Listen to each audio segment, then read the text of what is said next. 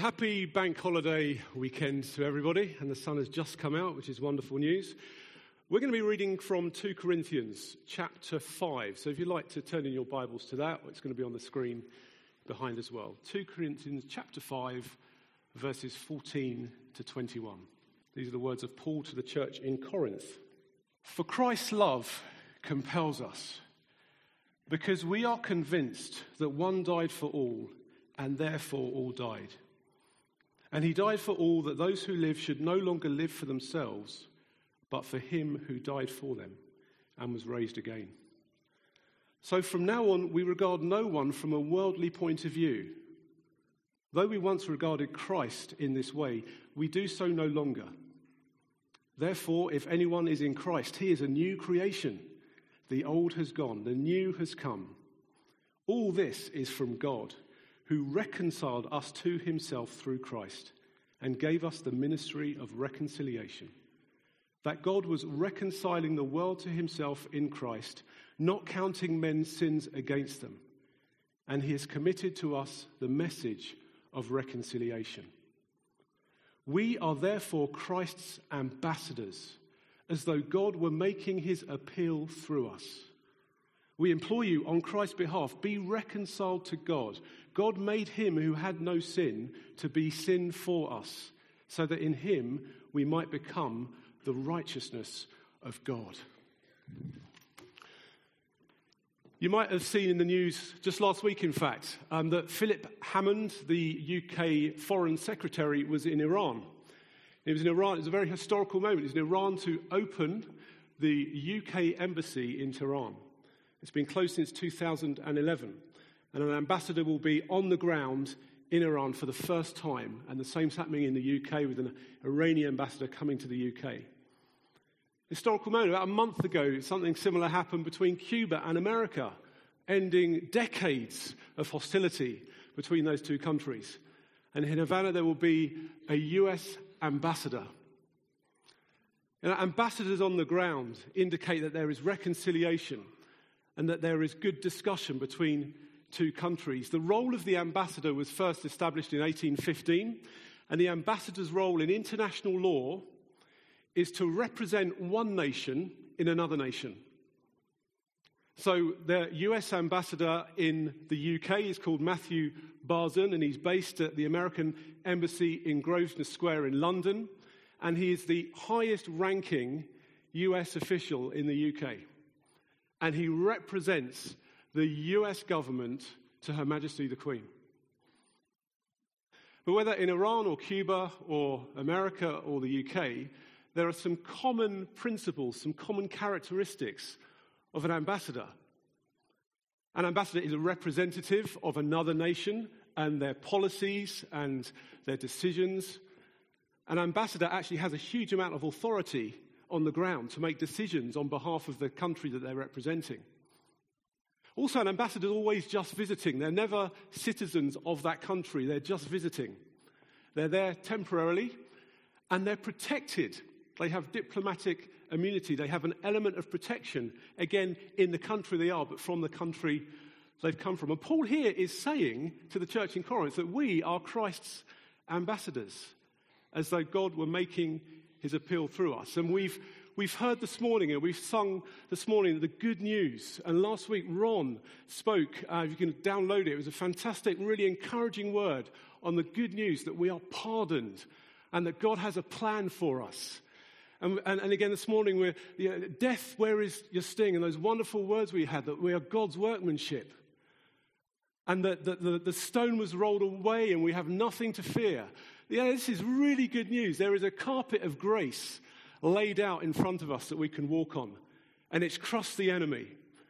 And this is just wonderful news that we sing about, we enjoy for ourselves, and it's great to hear that, and it's great to embrace that for ourselves. And this morning I want to talk about what it means to be ambassadors of that good news to other people, to our friends and our families, the people we meet at work, at the school gate, and those outside of the church. What does it mean to be an ambassador? Now, I know that as soon as we start talking about phrases like ambassadors for Christ, or sharing our faith, or the word evangelism, it can create in us a kind of combination, a mix of guilt and fear. if we're honest. You know, fear about being in those embarrassing situations where you're trying to tell somebody about church or your faith and it all goes horribly wrong and you get it out all wrong and it's just awkward. Have I got any hands? It's just difficult. So it's a kind of slight fear there. And then there's a guilt that, you know, I'm not out there all the time sharing. There's that sense of guilt of missed opportunities. Oh, I should have said something then. It was such an obvious opportunity, and I bottled it. And so we hear this word evangelism or this term outreach, and it can make us feel a bit uncomfortable. Well, you'll be really pleased to know that this morning's title is not 5 Top Tips for Evangelism for the Fearful. That is not the title for today, because the reality is we're not all called to be evangelists. We're not all evangelists. It's a gifting. Ephesians 4:11, Paul says these words. He says, and he, that's Jesus, gave some to be apostles, some to be prophets, some evangelists, and some pastors and teachers. Some people do have this natural gifting. They have this just natural ability to strike up conversations in a really kind of unawkward way and share the good news with others. When Ellie and I were at Bible school many years ago, on the curriculum, every Friday afternoon was evangelism afternoon. And we would go out into Horsham, a town centre, and do some evangelism, some kind of outreach, singing and talking with people. Now, there was a full-time evangelist there on the staff called Dave Lamb. And Dave Lamb's a pastor now in Kent, but Dave Lamb was an evangelist. He had a real gifting. And he'd get us all together beforehand, and some would approach this afternoon with, real faith, and we'll just, I'm going to love this. Mostly the foreign students. I'm never going to see them again. I've got nothing to lose. So some would approach that with a sense of joy and excitement. Others with a sense of fear and trepidation. But it's on the curriculum. But so I'm going to go for this. But I'll be honest, I'm pretty nervous, and I'll give it a go. And others were passionate about volunteering to stay behind and be on the prayer team. And that was their calling. And that's important. Prayer is really important. But, people have different giftings and different abilities. Not everybody is called to be an evangelist. But it's absolutely clear from this passage that we are all called to be ambassadors for Christ. It's not an exclusive calling. Paul says we are all ambassadors for Christ. And just like diplomatic ambassadors, we represent the kingdom of heaven and the authority of the kingdom of heaven here on earth. We are citizens of a different place, and we are just visiting. And we have authority to speak and to act and to pray on behalf of the King of the kingdom of heaven, the Lord Jesus. And we have protection. We have his divine protection as well. So today I want to just share some practical ideas on how we can be ambassadors for Christ. Sociologists say that even the most introverted of people, even the most shy, retiring person that just doesn't like connecting with people and would rather just be inside, even the most introverted of people will influence up to 10,000 people in their lifetime. I don't know where they get these statistics from or how they come up with this research, but nonetheless, they claim that even the 10,000 people that people will have influence on. And actually, we know that 20 years ago, if you were deciding to go on holiday, the big influence would be the travel agency and the brochures and the travel agent that's been to that place and that country and that hotel. And now, of course, we've got TripAdvisor and Expedia and Booking.com, and they are the biggest influencing factor in the decision that you'll make. If you give somebody a 1-star rating, hotel was rubbish, food was rubbish, wasn't good. Or if you give somebody a 5-star rating, that is having an influence. You won't know who it's influencing, but it is having an influence on other people. And of course, people have greater influence depending on who they are and what they say. You might recall back in the 90s, the infamous comment made by the chief executive of the jewellery chain Ratners. So Ratners was a very popular high street jeweller. There's probably one here in High Wycombe. It was a very popular high street jewellers. Everyone would shop there for their jewellery. And then in 1991, the chief executive, Gerald Ratner, he stood up, and I'm quoting this, by the way, but he stood up at an Institute of Directors talk at the Royal Albert Hall, and he said these words. We also do cut-class sherry decanters, complete with 6 glasses, on a silver-plated tray, all for $4.95. How can you sell this for such a low price, people say. And I say, quote, because it's total crap.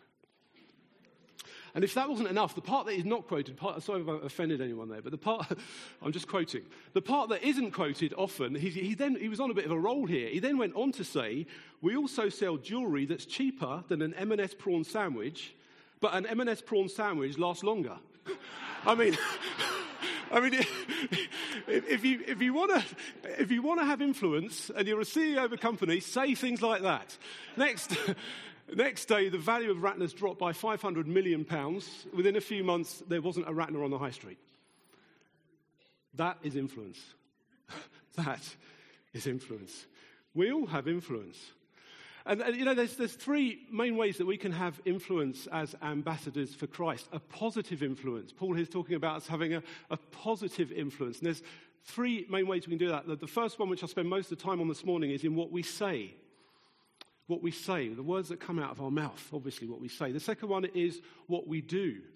And finally, who and what we are. So what do we say then? What do we say? I don't know about you, but sometimes I'm literally lost for words. I don't know what to say.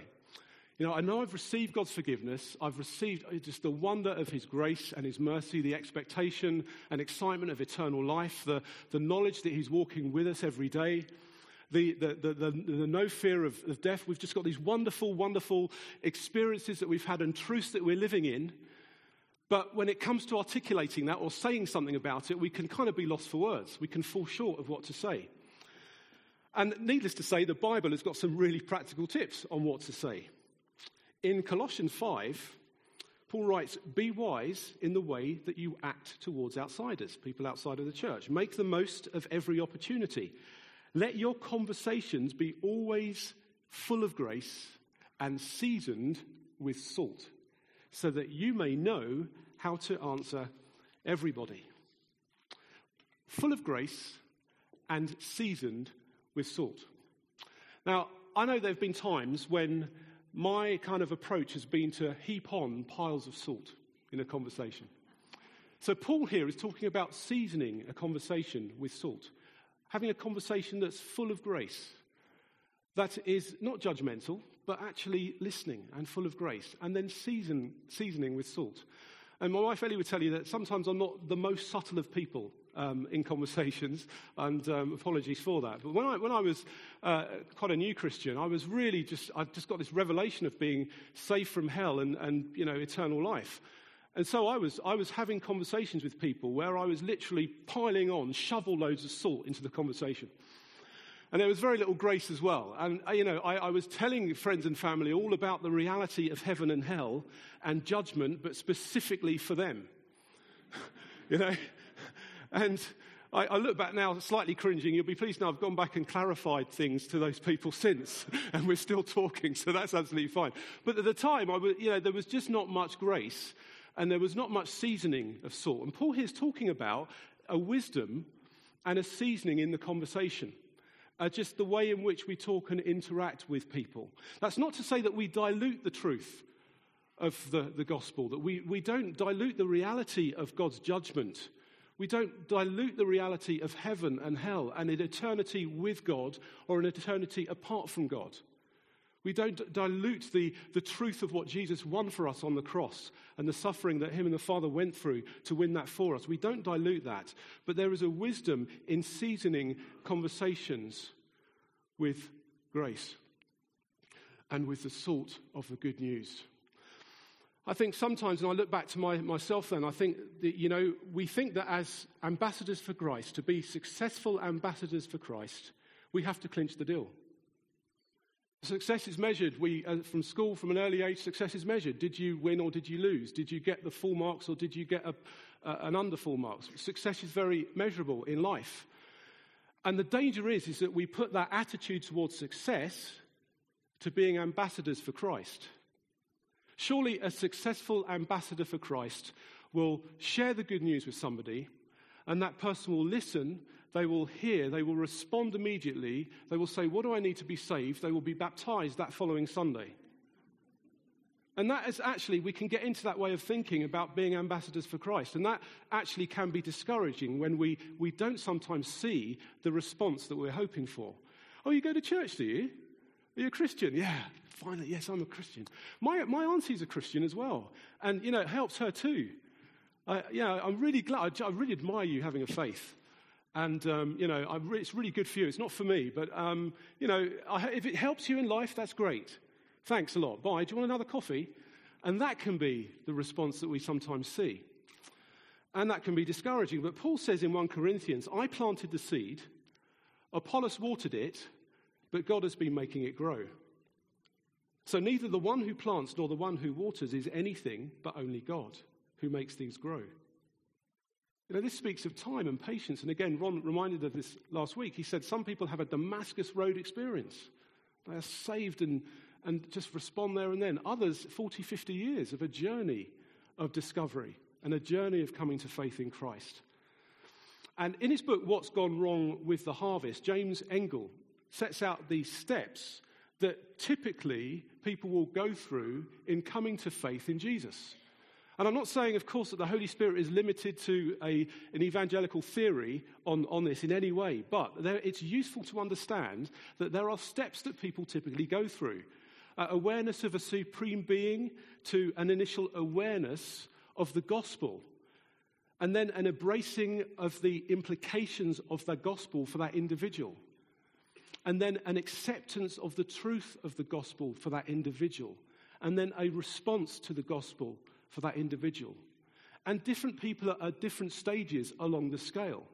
Some have an awareness of a supreme being. Some are denying that at this stage. But the way we seasons conversations with salt can bring people along the journey to faith.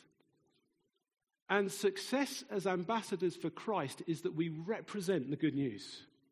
That's how we measure success, that we represent the good news. Success isn't necessarily that we see the results that we're hoping for. One preacher said, the win is showing the love of God. Let God deal with the outcome. The win is showing the love of God. Let God deal with the outcome. And I know from my experience when I came to faith, there would have been many people along the way that would have walked away from conversations with me totally discouraged and totally, what's the point? Where's the hope? And, you know, the reality is seeds were planted and another watered and then God gave the increase. So we can let our conversations be seasoned with grace. One really practical way to do this, I think this is a great tip from Amy Orr-Ewing. You might have heard of Amy Orr-Ewing. She's from the London Institute of Contemporary Christianity. And she talks about use of questioning. I mean, every good conversation needs questions. We've got two ears and one mouth for a reason. And, you know, every good connection with people, it uses questions. Jesus used 157 questions recorded in the New Testament. Where have you laid him? Do you want to be well? And of course, the ultimate question, who do you say I am? Jesus would always use questions because questions reveal what's going on in people's heart. Questions reveal people's motives. Questions give people the opportunity to express what they're thinking, what they're feeling. Questions are really powerful. And we can use questions in our conversations, not in a kind of, are you ready for the rapture? Not, I mean, you know, not questions of that nature, of course, but actually, you know, just questions of what's your, and we've just, this is wonderful, we did the series here where we asked people to ask their questions of the Christian faith. Why does God allow suffering? You know, these are really great. The Alpha course is based on a lot of questions, and the questions that we can ask people in conversations might be just along the lines of a simple question. So why is it you feel that way about Christianity? What's been your experience of Christianity and the church that's made you think that way? Or what's your understanding of the Christian message? What's your understanding of Christmas and Easter? Or what would it take to make you believe in God? What is it that, you know, what would make you believe? We can just ask questions, not in a condemning way, but just in a gracious way. And Amy talks about the gift and the skill and the ability that we all have just to ask questions in conversations. You know, we've got an Alpha Taste tonight on the 24th of September. Make a note of that, and it's going to be out here at the centre, starting at 7:30 till 9. But one of the questions that you could ask people is, have you heard of the Alpha Course? It's advertised on the Tube in London. It's, you know, you might have you heard of Bear Grylls? He's done the Alpha Course. Have you heard of the Alpha Course? No, what's it about? Or you could just go straight for it and say, what are you doing on the 24th of September at 7:30? You know, what are you doing? And, you know, if they say, well, I boxercise. I do boxercise on Thursday nights. That's fine. It's fine. You know, if they say, I'm not interested, I'm not remotely interested in, no, sorry, no chance. Not, that's fine. Because you never know. They might go home and Google Alpha just to see what it's about.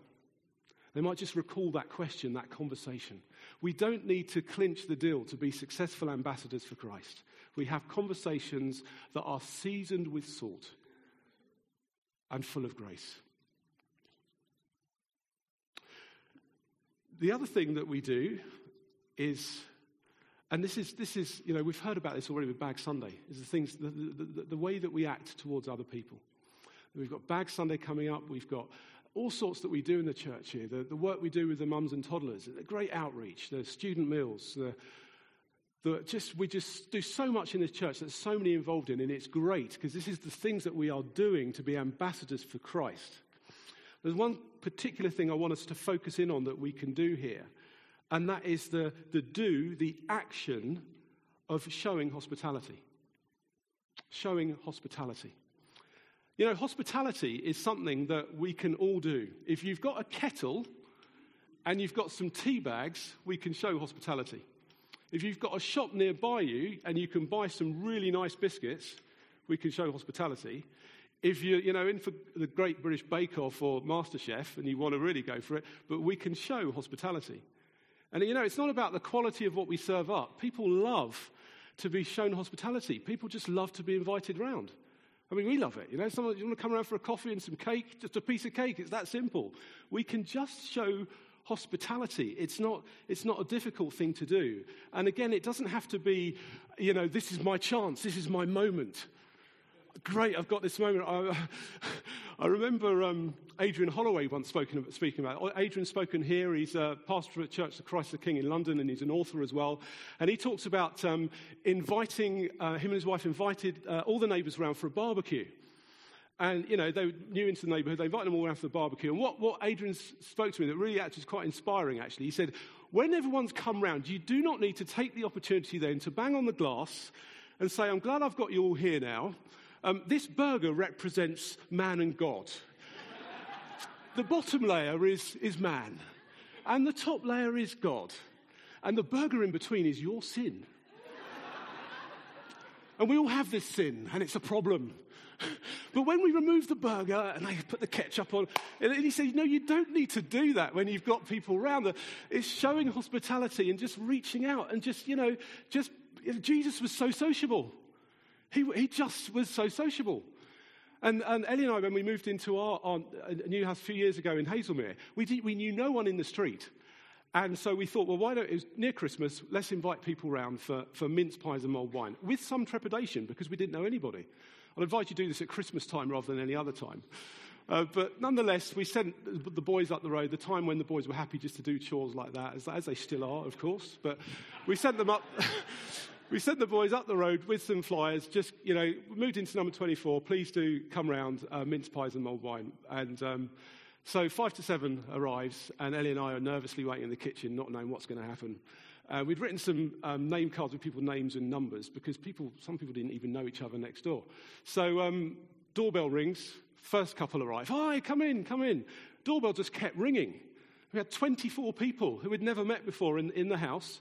And it was great. It was a really good, you know, it was a really good evening, and we've had some great conversations from that. And I'm not saying this is the only way, and sometimes that's just not practical. It just might not be the thing to do. But it was just for us, it just worked, and it wasn't a difficult thing to do. It was initially in terms of the let's get the flyers out there, but actually it really was an effective way to connect with people. And you know, it's in that then conversations have arisen. And we've had some fantastic conversations. In fact, that evening, the couple stayed back really late. And they were talking about the Alpha Course. They'd done an Alpha Course. We had some really great conversations just from just being open and showing hospitality. So whether for you it's just inviting a friend round for a coffee or a tea, or just doing something hospitable, just let's be encouraged to this. You know, the reason Jesus spent so much time out with people was because the sick need a doctor.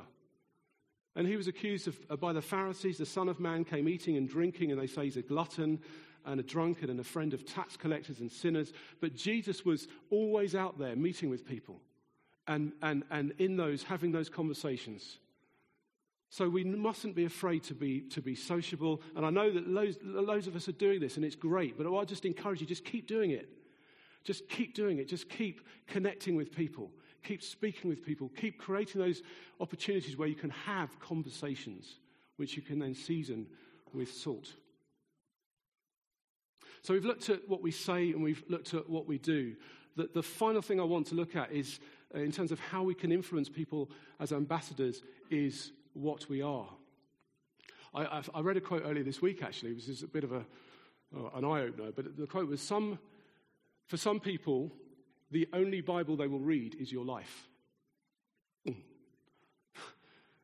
know? For some people, the only Bible they read is your life as a Christian. And people watch you. People will see how you respond.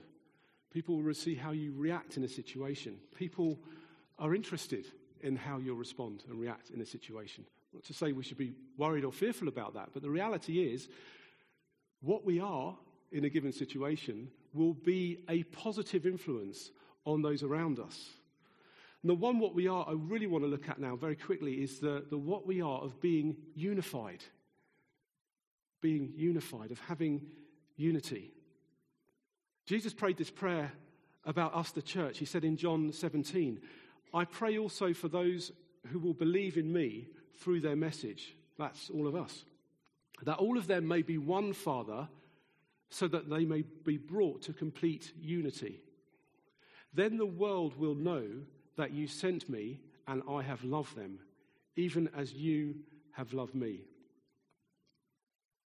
Then the world will know that you sent me and have loved them, even as you have loved me. And Jesus is praying here that the unity that we have as the body of Christ, as the church, that the unity that we have speaks to others. It speaks of God's love. It speaks of his grace. The unity speaks of the miracle of grace that we've heard of this morning. And if you think about it, church, it's a miracle. It is an absolute miracle. We have so many diversities of backgrounds here, and views and opinions, and some support Chelsea and some support Arsenal and some support Spurs and some hate football and some love athletics and some like cooking and others don't, and some have one opinion to this political leaning and others have a political leaning to this way, and some people don't drink and some people do drink. We have so many different views and opinions in one place, just in High Wycombe across two meetings. It's phenomenal. You know, but yet we are blessed with such a unity here. It is a miracle. There's not factions and infighting and division. There is just unity.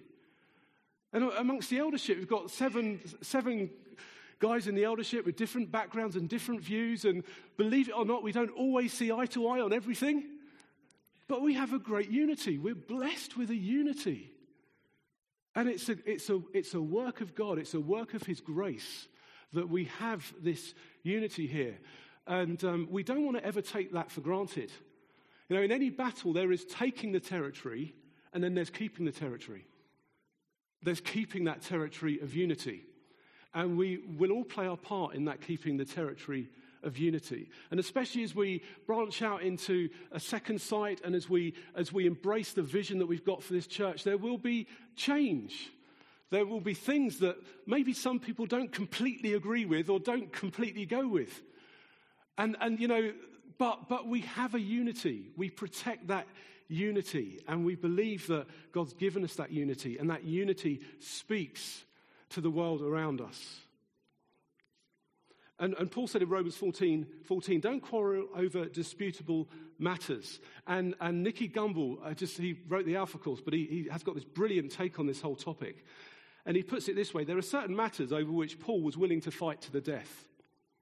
The truth of the gospel, the life, death, and resurrection of Jesus, and the lordship of Christ.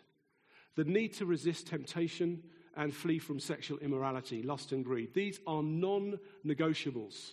They are indisputable matters of faith. However, Paul writes that there are other things that are not nearly as important. They are disputable matters. They are secondary areas. Today, some Christians abstain from alcohol, others do not. Some Christians are pacifists, others are not. Some Christians will say, I will not go near a shop on a Sunday, and others will walk into B&Q on a Sunday afternoon, conscience-free. These are disputable matters. And Nicky suggests this: welcome those with different views. Do not be quick to judge or look down on others. Do what you think is right with a clear conscience whilst being sensitive about other people's consciences. Assume the best about other people's motives. Help and encourage one another, and always act in love. That is great just advice there about living in unity, but be unified around the indisputable matters of faith, the indisputable matters of what Christ won for us on the cross, the indisputable matters that we are called to be ambassadors, representing his good news to others. So let's play our part to be unified, that the world will see, as Jesus prayed, that he loves us and that he loves them, because our unity speaks volumes to the world around us. Now, I started this morning talking about ambassadors in Iran and Cuba and the UK, and the ambassador really comes into his or her own when there is hostility between the two countries. That is when the ambassador is working, 24/7 to bring back unity. And when there's an ambassador still on the ground in that country, there is still hope. And we know that there is hostility from man to God. It is the hostility of sin. It is the hostility of going it our own way. It is the hostility of I don't need a God, and it is the hostility of the culture in which we live in. There is hostility between man and God, but there is a passion from God to be reconciled to man, and he sent his son Jesus to make that possible. There is a deep love in his heart for people to be reconciled to him, and we have that ministry of reconciliation. And the king has not removed his ambassadors from the earth. There are still millions of ambassadors from the kingdom of heaven on earth, in this room, across Wickham, across Bucks, across the UK, across Europe, across the world. There are millions of ambassadors on the ground being representatives of the good news and bringing people into reconciliation between God and man. So we do not need to be discouraged. Don't think that hope is lost for your neighbours and your friends and your family members that you have been praying for. They are on the journey. Let's keep being ambassadors. Let's keep doing what we can do to season our conversations, to act in a way which is just hospitable and bringing people into conversation, and by showing a deep, deep unity amongst each other. And prayer is a fundamental part. I joked earlier about those that stayed behind to pray, but prayer is fundamental. I've heard it once said that before you talk to somebody about God, talk to God about that person. And prayer is such a powerful thing.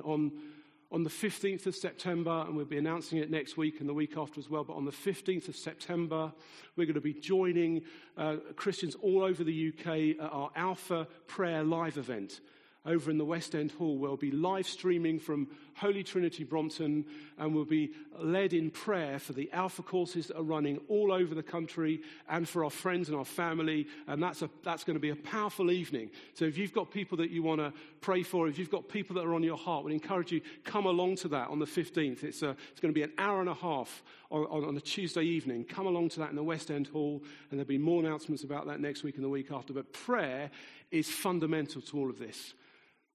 But really deeper and even more fundamental to all of this, and to finish, is that we don't do any of this out of guilt.